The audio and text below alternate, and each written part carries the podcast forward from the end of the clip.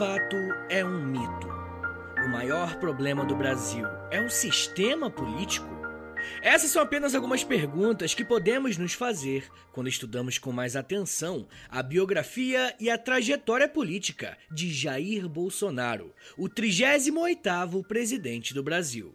Esse episódio está dentro de uma série que eu faço aqui no História em Meia Hora sobre os presidentes do nosso país. E eu sei que o Bolsonaro é um dos presidentes mais polarizados dos últimos tempos. E vai ser um desafio tratar da sua biografia, ainda mais falando de algo tão recente. Afinal, se você está ouvindo esse episódio no dia do lançamento, estamos falando do último dia do governo Bolsonaro. Uma das características desse presidente é ter muita mídia, tanto negativa quanto positiva.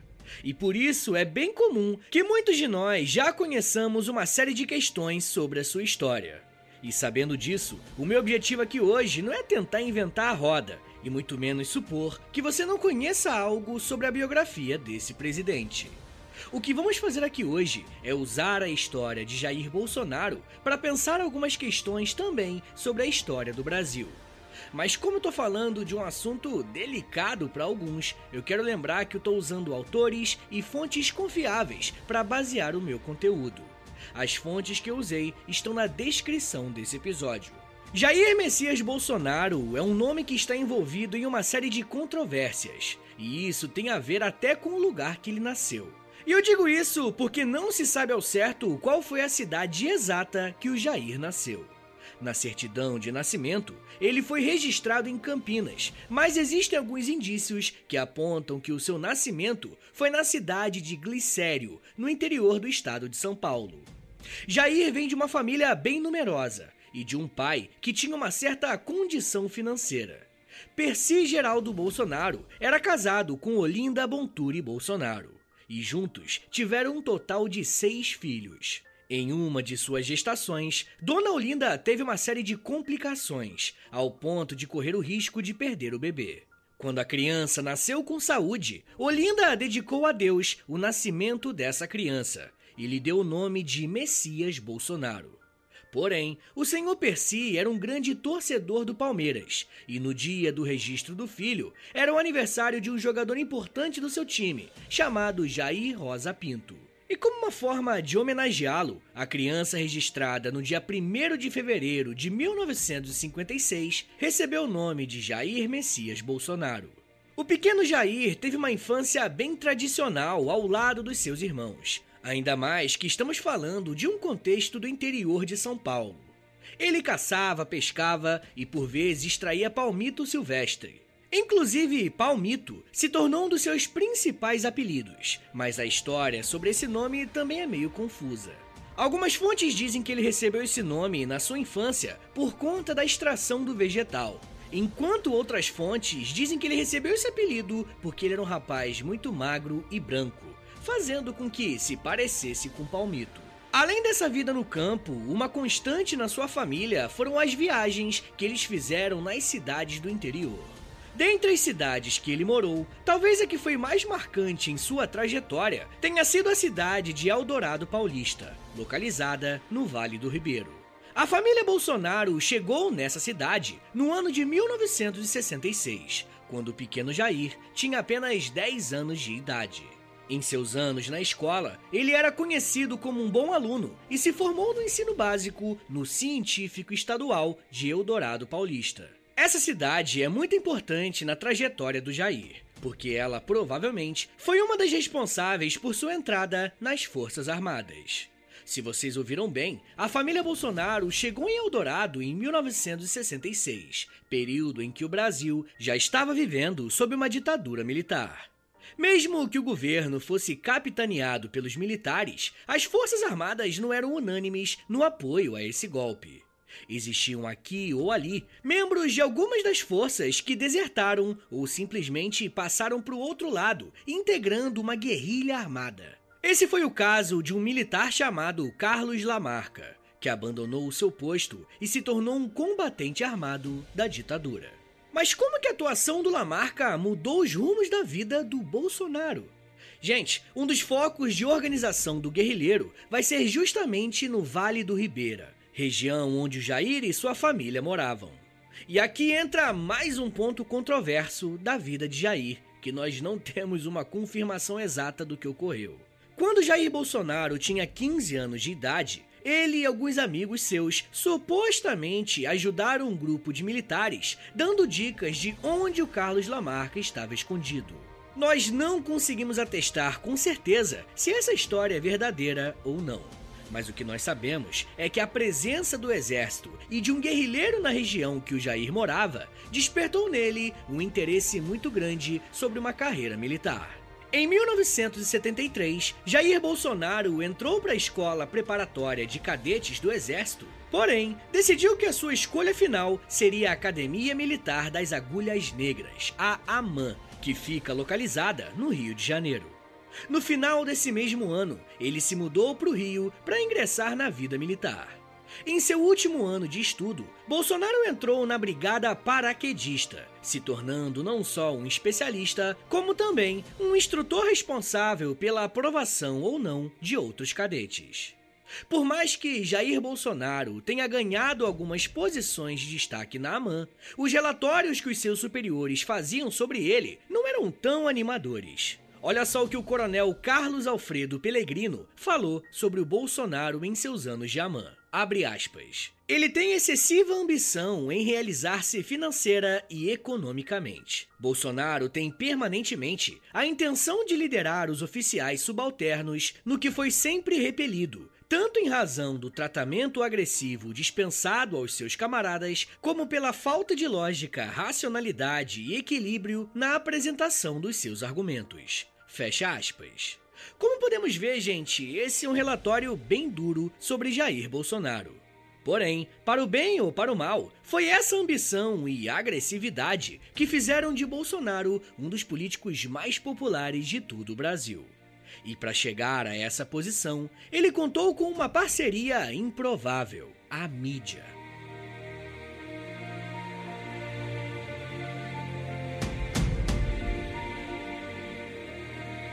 Durante os anos que Jair Bolsonaro passou na AMAN, ele conseguiu subir até a patente de capitão do oitavo grupo de artilharia de campanha paraquedista. Na segunda metade da década de 1980, ele já estava casado com a sua primeira esposa e os seus dois primeiros filhos já tinham nascido, Flávio e Carlos Bolsonaro. Por mais que a vida afetiva de Jair aparentemente estava indo tudo bem, ele estava insatisfeito com o valor do salário que recebia sendo um capitão. Em 1986, a cúpula do exército havia desligado dezenas de cadetes da AMAN, com a justificativa de desvios de conduta. Mas Jair Bolsonaro tinha certeza absoluta que essa medida foi adotada por desvios dos salários desses soldados que já eram baixos.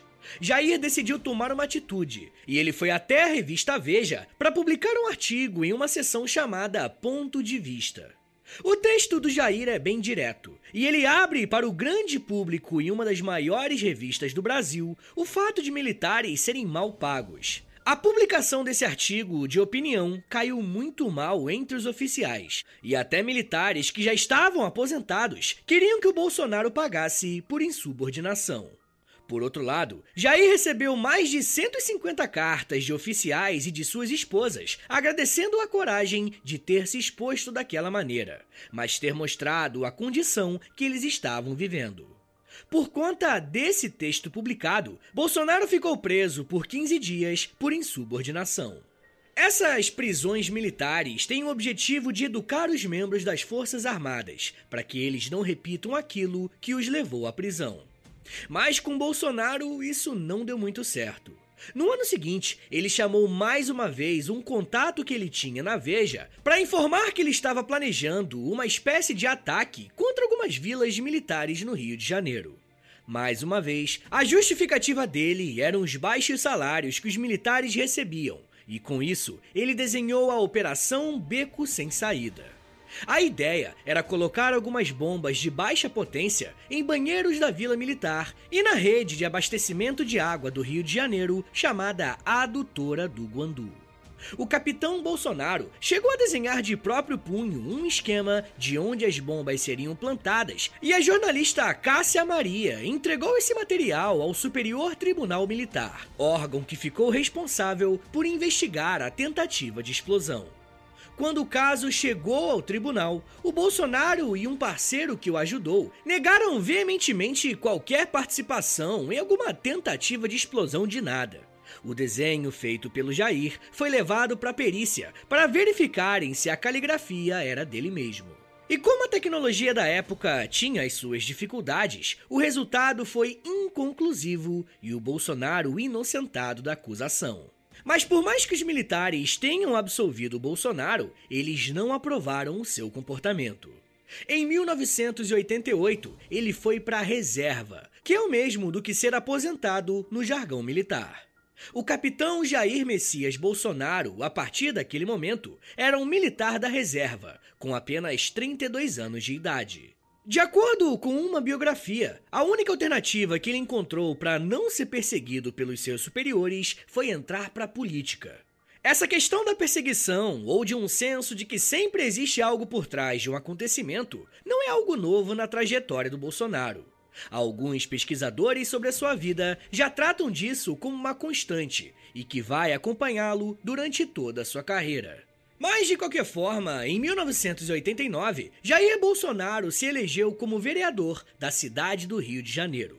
Ele ficou como vereador apenas dois anos no cargo, mas nesse período já deu para perceber como que seria a sua atuação dali para frente. Dos projetos de lei que ele tentou implementar, a maioria tratava de questões militares, como por exemplo o projeto de lei que autorizava o transporte gratuito de militares em ônibus urbanos. Além de dar uma visibilidade às pautas das Forças Armadas, ele já se envolveu em polêmicas, como por exemplo, a vez que defendeu o controle de natalidade das classes mais baixas, pois, de acordo com ele, abre aspas, não adianta vir com paliativo, mostrar folhetins para a população carente que é analfabeta.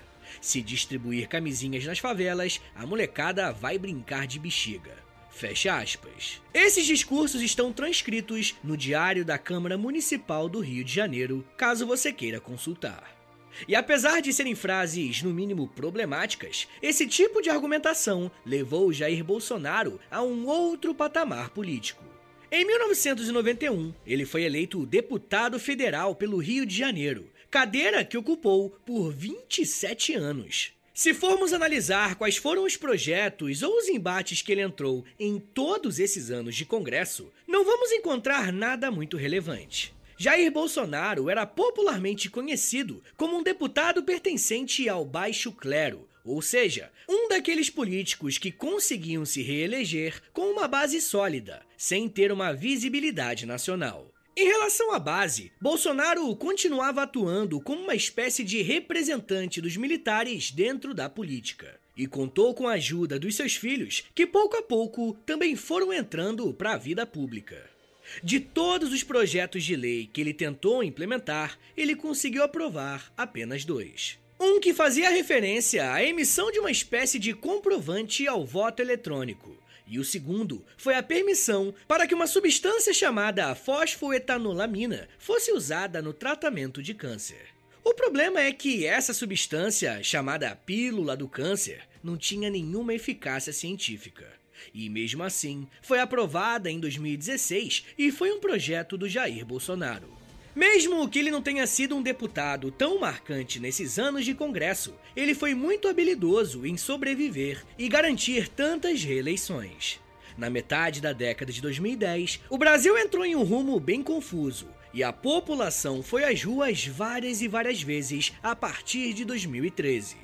E esse cenário deu a oportunidade para que vários personagens políticos ganhassem destaque, e dentre esses políticos estava Jair Bolsonaro que soube usar muito bem a mídia e a internet para se colocar como uma peça fundamental em um projeto de futuro do Brasil num momento tão conturbado.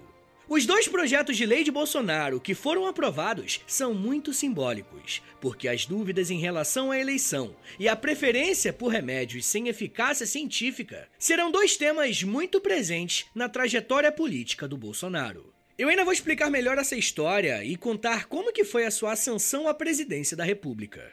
Mas me dá um minutinho aí, tá, gente, que daqui a pouco a gente volta e eu falo um pouco mais sobre crimes, liberdade de expressão, conservadorismo, corrupção, comunismo e batismo.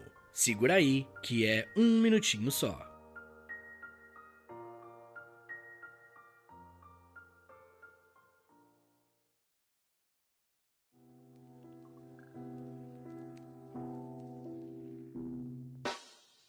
O História em Meia Hora é parceiro da loja.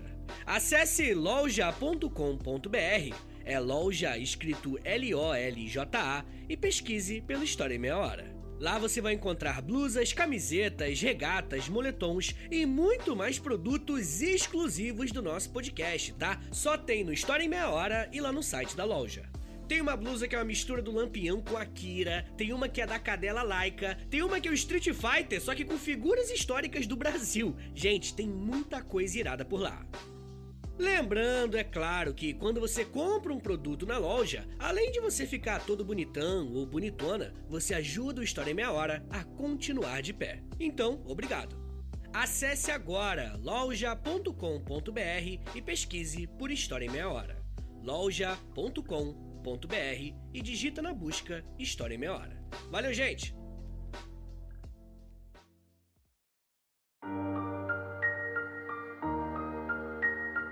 Deputado Jair Bolsonaro do PSC.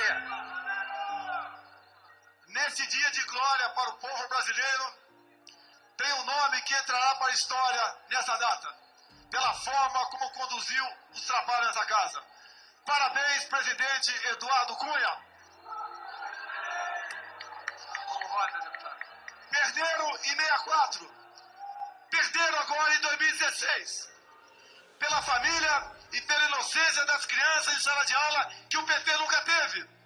Contra o comunismo, pela nossa liberdade. Contra o Foro de São Paulo, pela memória do coronel Carlos Alberto Brilhante Ustra, o pavô de Dilma Rousseff. Como vota, deputado? Pelo Exército de Caxias, pelas nossas Forças Armadas, por um Brasil acima de tudo e por Deus acima de todos, o meu voto é sim! As palavras que você acabou de ouvir fazem parte do discurso do próprio Jair Bolsonaro no dia 17 de abril de 2016, quando a Câmara dos Deputados votava o impeachment de Dilma Rousseff. Esse discurso é um bom resumo do que representa a carreira política de Jair Bolsonaro e eu vou usá-lo para estruturar a narrativa a partir daqui. Em um dos pontos, o Bolsonaro homenageia Carlos Alberto Brilhante Ustra, um general que liderava sessões de tortura durante a ditadura militar. Eu já fiz um episódio sobre o Ustra aqui no podcast, e depois que você terminar esse aqui do Bolsonaro, eu recomendo que vocês ouçam lá depois. Mas enfim, gente, por mais que, no começo da carreira política, o Jair Bolsonaro tenha sido um deputado que tentava garantir alguns benefícios sociais aos militares, conforme os governos PT foram lidando com questões sensíveis a esse grupo, Bolsonaro foi se radicalizando na defesa dos seus companheiros. Quando a Comissão da Verdade começou a investigar os crimes cometidos pelo Estado durante a ditadura militar, Bolsonaro espalhou em seu escritório alguns panfletos dizendo que, abre aspas, quem procura osso é cachorro. Fecha aspas. Fazendo uma referência à busca de ossadas de militantes desaparecidos até hoje. Um outro ponto que eu queria destacar tem mais a ver com seu slogan Brasil acima de tudo e Deus acima de todos. Atualmente, essa frase é facilmente identificável à figura do Bolsonaro, mas ela nem sempre foi assim. Ele começou a usar a frase Brasil acima de tudo em meados de 2014, mostrando que desde essa data ele tinha a intenção de concorrer às eleições de 2018 para presidente do Brasil. O grande diferencial do Bolsonaro foi ter conseguido expandir a sua base, para deixar de representar apenas os militares, para se tornar o rosto de um grupo maior da sociedade brasileira. Mas que grupo é esse? Eu tô falando dos evangélicos. Daqui a alguns anos, teremos que fazer um episódio tratando do crescimento dos evangélicos aqui no Brasil. Mas para compreender a ascensão de Bolsonaro, é preciso entender a sua relação com as comunidades evangélicas. Tradicionalmente, Jair Bolsonaro sempre se apresentou como um cristão católico. Só que, quando ele se casou com a sua terceira esposa, Michele Bolsonaro, em 2007, ele começou a se aproximar desse grupo. Foi então que, em meados de novembro de 2014, conseguimos encontrar as primeiras menções à frase Brasil acima de tudo e Deus acima de todos. E eu faço esse destaque porque claramente essa segunda parte foi uma adição posterior, mostrando que existe uma estratégia política a esse respeito. O fator que sela essa relação é o seu batismo no Rio Jordão, que fica lá em Jerusalém. Esse batismo aconteceu em maio de 2016, com a presença de um outro político que também é pastor, chamado Everaldo. Para os cristãos, esse rio é muito importante, porque, de acordo com a tradição, o próprio Jesus Cristo se batizou nessas águas. A partir de 2014, Bolsonaro começa a se apresentar não só como um candidato cristão, mas também um dos únicos capazes de frear um suposto avanço imoral do PT. Um outro pilar da ascensão do Bolsonaro é a questão da corrupção. Em 2014, o Brasil acompanhou a ascensão da Operação Lava Jato, uma operação que investigava desvios de recursos de estatais e o governo Dilma acabou sendo vinculado a esses esquemas. E quem explica muito bem como que o suposto combate à corrupção fortaleceu figuras como a do Bolsonaro é o historiador Rodrigo Pato Samota, ao dizer que, abre aspas, durante a Operação Lava Jato, foi marcante o incremento de argumentos radicais de direita, muitas vezes inspirados na tradição anticomunista. Em certos lugares, vários grupos se apropriaram de discursos proferidos em 1964 convidando mais uma vez os militares a livrarem o país do comunismo. Fenômeno que se tornaria mais agudo com a radicalização direitista, fruto do sucesso de um trabalho de propaganda via internet, iniciado no começo dos anos 2000. Fecha aspas. Foi exatamente nessa onda que Jair Bolsonaro surfou para ser um candidato viável nas eleições de 2018.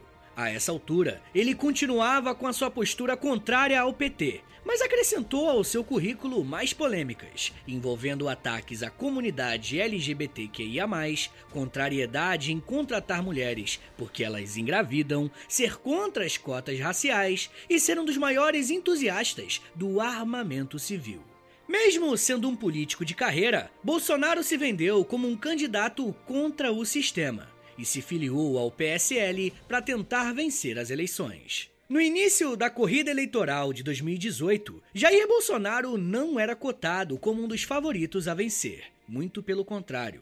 Um dos fatores que mudaram a corrida eleitoral aconteceu na cidade de Juiz de Fora, em Minas Gerais, no dia 6 de setembro de 2018. Foi nesse dia que Jair Bolsonaro foi esfaqueado por Adélio Bispo. Após ser socorrido e tratado, Bolsonaro ficou afastado dos debates com os outros candidatos, mas aproveitou a sua situação para movimentar as redes sociais com lives e vídeos, reafirmando a sua imagem de ser o combatente contra o sistema. E essa estratégia surtiu resultado, e Jair Bolsonaro foi eleito no segundo turno com mais de 57 milhões de votos. A partir de janeiro de 2019, o Brasil passou a ser liderado por Bolsonaro, que conquistou a cadeira da presidência. E como vocês podem imaginar, eu poderia fazer uma série de episódios apenas sobre o governo Bolsonaro, porque foram quatro anos extremamente agitados. E como não será possível fazer isso, eu queria pontuar apenas algumas questões que nos trazem reflexões importantes. O governo Bolsonaro tem um grande diferencial em relação aos últimos governos, que é a presença massiva nas redes sociais. Como somos bombardeados com informações, acabamos perdendo a noção de muitas coisas que aconteceram. E eu tô falando isso porque os dois últimos anos do governo Bolsonaro foram momentos de intensos embates contra ministros do STF. E temos a tendência de achar que isso começou recentemente. Mas isso não é verdade. Ainda em 2019, ou seja, no primeiro ano do governo Bolsonaro, já vimos manifestações populares sendo convocadas em apoio ao presidente.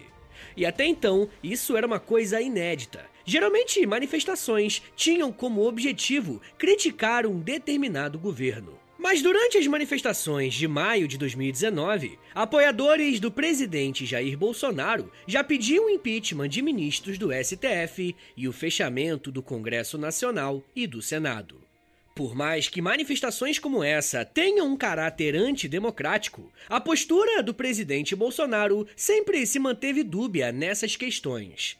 Por um lado, ele incentivava esse tipo de manifestação, dando combustível verbal e até participando presencialmente de alguns eventos.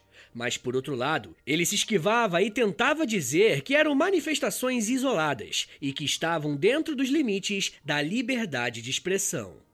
Essa postura, jogando para os dois lados, garantiu que ele deixasse a sua base inflamada, ao mesmo tempo que se protegia juridicamente. Durante essas manifestações, uma de suas apoiadoras mais combativas era a deputada estadual Janaína Pascoal. E ela disse o seguinte sobre o caráter das manifestações, aspas, Pelo amor de Deus, parem as convocações. Essas pessoas precisam de um choque de realidade. Não tem sentido quem está com o poder convocar manifestações. Raciocinem. Eu só peço o básico. Reflitam. Fecha aspas. Essas palavras são interessantes, porque assim que essas críticas foram feitas, Janaína foi considerada uma traidora do governo Bolsonaro e passou a ser atacada por seus próprios eleitores. Diversas outras figuras que se elegeram na esteira do bolsonarismo passaram pelo mesmo processo. Enquanto o governo Bolsonaro e os seus apoiadores continuavam o ano de 2019 em clima de campanha, a entrada para 2020 marcou um choque para todo mundo, principalmente para o Brasil. Eu tô falando da chegada do Covid-19. E esse é mais um daqueles assuntos que renderia um episódio inteiro. Mas falando especificamente da postura de Jair Bolsonaro, estamos falando de uma das piores gestões do mundo em relação à pandemia.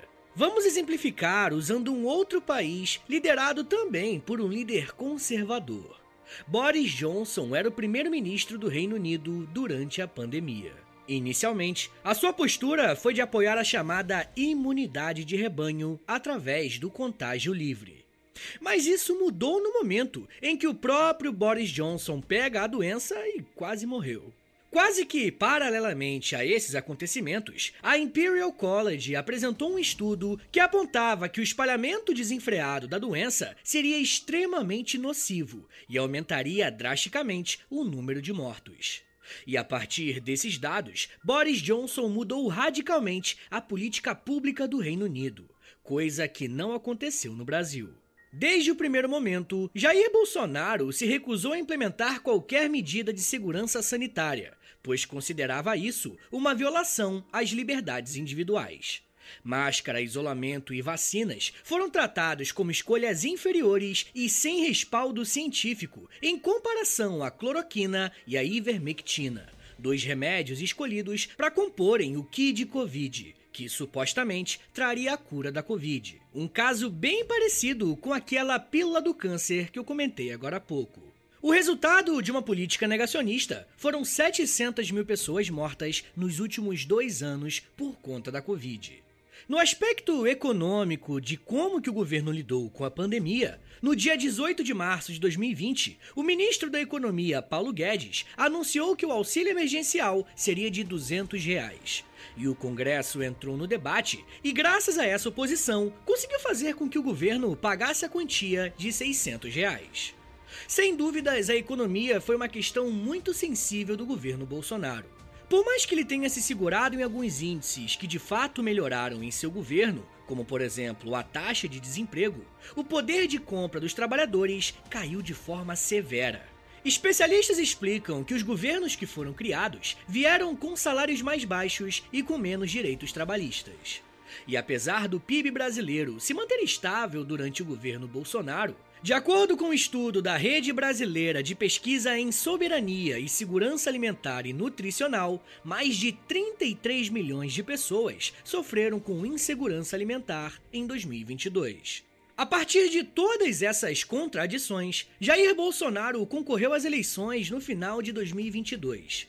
E essa foi uma campanha bem diferente da de 2018, porque além de tentar vencer o seu adversário, Bolsonaro e os seus apoiadores usaram uma tática de criticar o sistema de votação e os seus juízes. Diversos argumentos foram dados para tentar colar a ideia de que o sistema eletrônico de votação não era seguro e que fraudes poderiam ser cometidas. Em uma das disputas mais acirradas da história da República, Jair Bolsonaro conheceu a sua primeira derrota em uma eleição, perdendo pela primeira vez em décadas o seu foro privilegiado.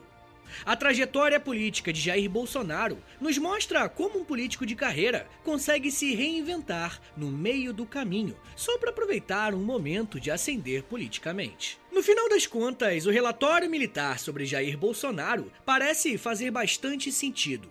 O seu governo foi composto por momentos de falta de lógica, racionalidade e equilíbrio, como disse o coronel Pellegrino sobre Bolsonaro na década de 80. Não sabemos ainda o que vai acontecer com Bolsonaro depois do seu governo. Há uma possibilidade de prisão por conta de um suposto esquema de rachadinha que ele supostamente liderava. Mas há também a possibilidade de, em quatro anos, ele voltar a concorrer à presidência do Brasil, com uma jogada parecida com o que o Trump pretende fazer em 2024 nos Estados Unidos. Mas isso já é um papo para uma outra meia hora.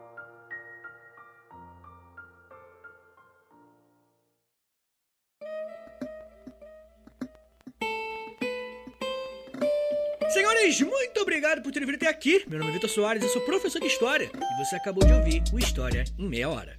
Eu gosto bastante de falar de figuras assim, né? Figuras importantes da história do Brasil, você goste ou não, né? Mas no momento que a gente vive é muito importante entender sobre o Bolsonaro. Mas com certeza muita gente vai ficar bolada com esse episódio. Então, pô, prepara aí para me proteger. Ah, não, o Vitor usou as fontes. Então, se você não gostou de alguma informação que eu disse aqui, vai lá e questiona a minha fonte, beleza? Não se esqueça. Não inventei nenhuma informação aqui, as referências estão todas na descrição desse episódio. Mas de qualquer forma, compartilhe esse episódio aí, por favor, quebra esse galho, poste nos stories do Instagram, e aí me marca no arroba História Meia Hora, ou poste no Twitter também, e aí me marca no arroba H30podcast, beleza?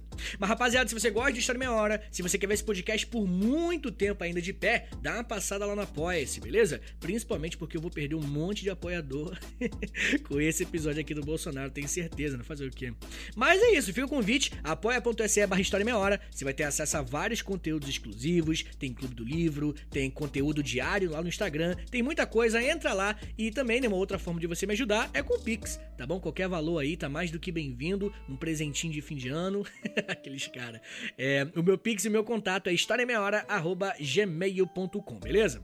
Lembrando vocês que o História Meia Hora tem a parceria com a loja tá bom? L-O-L-J-A, loja. Entra lá no site da loja, que é loja.com.br, digita História Meia Hora, que você vai entrar na nossa loja oficial, tá bom? Mas rapaziada, uma coisa importante também, isso aqui não custa nada, é de grátis que é você dando cinco estrelinhas aí pra gente, por favor, no Spotify. Tem como você avaliar o podcast. E aí, pô, quebra esse galho, estamos com quase 20 mil. Infelizmente, acho que não vai dar tempo pra bater 20 mil ainda em 2022. Mas no começo do ano que vem eu acho que dá. Então dá cinco estrelinhas aí, por favor. É, clique em seguir também. E depois clica no sininho. Que aí o sininho vai te avisar, vai enviar uma notificação pro seu celular quando tiver um episódio novo do História Meia Hora, tá bom?